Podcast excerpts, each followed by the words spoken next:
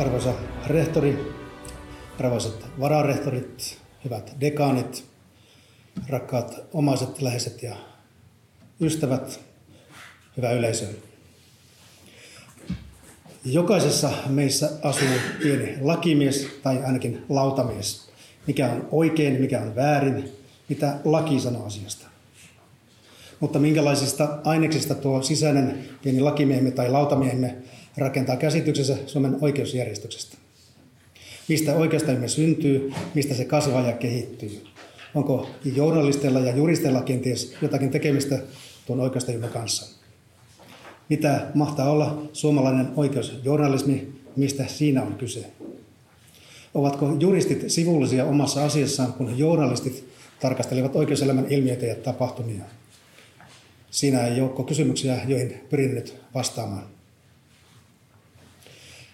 Kutakuinkin vakiintuneen käsityksen mukaan journalismi on toimintaa, jossa kerätään, jäsennetään ja esitetään tietoa joukkoviestimien välityksellä, esimerkiksi uutisten, dokumenttien, reportaasien ja artikkeleiden muodossa.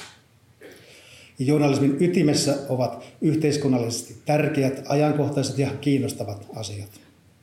Journalismia tekevät, sitä harjoittavat journalistit eli toimittajat. Puhdasoppinen perinteinen journalismi on siis toimittajien yksin oikeus. Journalismilla on useita alalajeja, kuten tutkiva journalismi, tiedejournalismi, talousjournalismi ja vaikkapa nyt puheen oleva oikeusjournalismi. Tämä oikeusjournalismi kerää jäsentä ja esittää tietoa koko oikeuselämästä, sen tapahtumista ja ilmiöistä. Oikeusjournalismi on siis paljon muutakin kuin se pelkkä tuttu, ja, tuttu rikos- ja käräjäsali-uutisointi. Juristilla tarkoitan, tarkoitan tässä puheessa niin oikeasti tieteellisen koulutuksen saaneita juridikan ammattilaisia sekä yliopiston maailmassa että sen ulkopuolella. Suomen aktiivisessa työelämässä on tällä hetkellä mukana noin 9000 toimittajaa ja 14 000 juristia.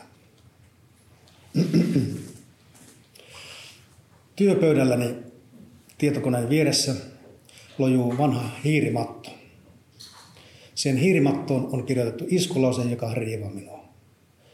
Tuo iskulause kuuluu, lailla tätä maata hallitaan, mutta millä lailla? Siis lailla tätä maata hallitaan, mutta millä lailla? Länsimaisessa demokratiassa lehdistölle ja journalismille on annettu vastuullinen rooli. Jotkut sanovat, että lehdistö on jopa neljäs valtiomahti lainsäädäntövallan, toimeenpanovallan ja tuomiovallan rinnalla. Vapaata, valpasta ja riippumatonta lehdistöä pidetään demokraattisen yhteiskunnan elinehtona. Lehdistö on vallan vahtikoira. Lehdistö ainakin yrittää tehdä selkoa siitä, millä lailla tätä maata hallitaan. Olen tarkkaillut suomalaista oikeuselämää ja suomalaisia juristeja työkseni yli 30 vuotta etupäässä Yleisradion uutis- ja oikeustoimittajana. Uutistyöni arkeen ovat kuuluneet päivittäiset taustakeskustelut ja haastattelut niin yliopistojen, oikeuslaitoksen, hallinnon, yritysten kuin etujärjestöjenkin juristien kanssa. Yksi asia, totisesti yksi asia on tullut selväksi. Journalistien ja juristien välillä valitsee väistämätön jännite. Juristit suhtautuvat toimittajiin, etten sanoisi varauksellisesti. Ja se on tietysti tervettä. Jopa alkeellisetkin juridikan peruskäsitteet menevät journalistien käsissä joskus sikin sokin ja oikeudellisten ilmiöiden esiymmärryskin on journalistien keskuudessa välillä sitä sun tätä. Toisaalta myös toimittajat suhtautuvat juristeihin, etten sanoisi varauksellisesti. Ja sekin on tietysti kovin tervettä. Jopa alkeelliset journalismin peruskäsitteet menevät juristien käsissä joskus sikin sokin, ja journalististen ilmiöiden esiymmärryskin on juristien keskuudessa välillä vähän sitä sun tätä. Herää kysymys, asuvatko juristit ja journalistit eri planeetoilla? Jokainen meistä on oman kulttuurinsa ja historiansa vanki. Synnymme tiettyyn kotiin, tietyssä maassa, tietyssä maan osassa. Olemme kasvaneet erilaisissa perheissä, erilaisissa omaisten, läheisten ja tuttavien sosiaalisissa verkostoissa. Olemme käyneet tietyt koulut ja jatkokoulut. Olemme kukin tahoillamme tekeytyneet ja kutoutuneet osaksi laajoja työelämän ja yksityiselämän verkostoja.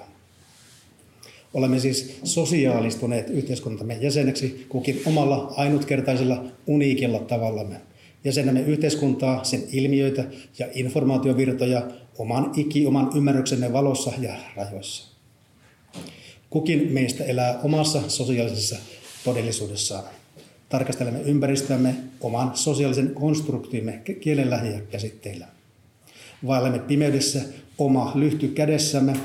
Parhaimmillaan tuo ymmärryksemme lyhty valaisee, valaisee tietämme valokeilan tavoin. On sitten sattuman kauppaa, kuinka voimakas tuo lyhtymme polttimo on ja kuinka kauas ja lavealle sen valokeila yltää. On ihmisiä, joiden kanssa ymmärryksemme valokelat kohtaavat ja on ihmisiä, joiden kanssa valokellamme eivät ikinä kohtaa. Juristit ammattikuntana elävät omissa maailmoissaan, omissa harhoissaan, omissa symboliuniversumissaan. Mutta samaan aikaan myös he journalistit ammattikuntana elävät omissa maailmoissaan, omissa harhoissaan, omissa symboliuniversumissaan. Kuinka saamme nämä elämismaailmat, sosiaaliset konstruktiot, symboliuniversumit kohtaamaan toisensa, ymmärtämään toisiaan ja keskustelemaan keskenään. Otsikossani esitin kysymyksen suomalainen oikeusjournalismi, ovatko juristit sivullisia omassa asiassaan? Vastaus kuuluu kyllä ja ei. Kyllä ovat ja eivät kyllä ole. Nimittäin kun toimittaja tekee journalistisia ratkaisuja, julkaisupäätöksiä, siis mitä julkaistaan, missä julkaistaan ja milloin julkaistaan, myös juristien on syytä jättää tuo journalistinen harkintavalta toimittajalle. Journalistin ohjeiden mukaan journalistista harkintavaltaa käyttää aina vain toimittaja, hänen toimituksensa ja viime kädessä päätoimittaja. Tuota harkintavaltaa ei milloinkaan saa luovuttaa toimituksen ulkopuolelle. Mutta toisaalta Journalistilla ei tietenkään ole ikinä varaa jättää juristeja sivulliseksi omassa asiassaan silloin, kun kyse on oikeudellisen tiedon keräämisestä, jäsentämisestä ja tulkitsemisesta. Mistä toimittaja saa ne oikeuselämää tarkastelevien juttujensa sisällöt, substanssit ja juridiset analyysit myös selkosuomeksi? No, ei juristilta tietysti. Näennäisestä riippumattomuudestaan huolimatta journalistilla ja juristeilla on syvä kohtalon yhteys. Nostan tästä, tästä, tässä esiin kaksi esimerkkiä tuosta syvästä kohtalon yhteydestä. Ensinnäkin oikeustieteen harjoittajilla ja juristeilla kokonaisena ammattikuntana on ainakin demokraattisessa yhteiskunnassa eettinen ja moraalinen velvollisuus osallistua yhteiskunnalliseen keskusteluun. Juristit ovat oman alansa asiantuntijoita, lyhdyn kantajia. Juristien symboliuniversumit, siis elämiskokemus ja ajatusmaailmat, tuovat osaltaan valoa yhteiseen pimeyteemme. Journalistien eli toimittajien taas on löydettävä oikeat asiantuntijat oikeaan aikaan ja oikeasta paikasta. Demokraattinen yhteiskunta tarvitsee sen oikeusjärjestystä ja sen toimintaa valaisevaa oikeusjournalismia, oikeuselämäjournalismia. Oikeusjournalismia voi syntyä vain oikeudellisten käsitteiden ja oikeuselämän sisältöjen, esiymmärryksen ja ymmärryksen kautta. Toiseksi toinen esimerkki kohtalon yhteydestä. Journalisteilla ja juristiasiantuntijoilla on suuri yhteinen uhka. Ja se suuri yhteinen uhka on aggressiivinen somekulttuuri. Vihapuhe, trollaus, valeuutiset. Sekä journalisteja että juristeja pelotellaan hiljaiseksi. Se on arkipäivää jo tänään. Pelottelun, salakava, pelottelun salakavalin ja vaarallisin seuraus on itse sensuuri. Sananvapaus ei ole pelkkää sanomisen vapautta, se on myös oikeutta tietoon.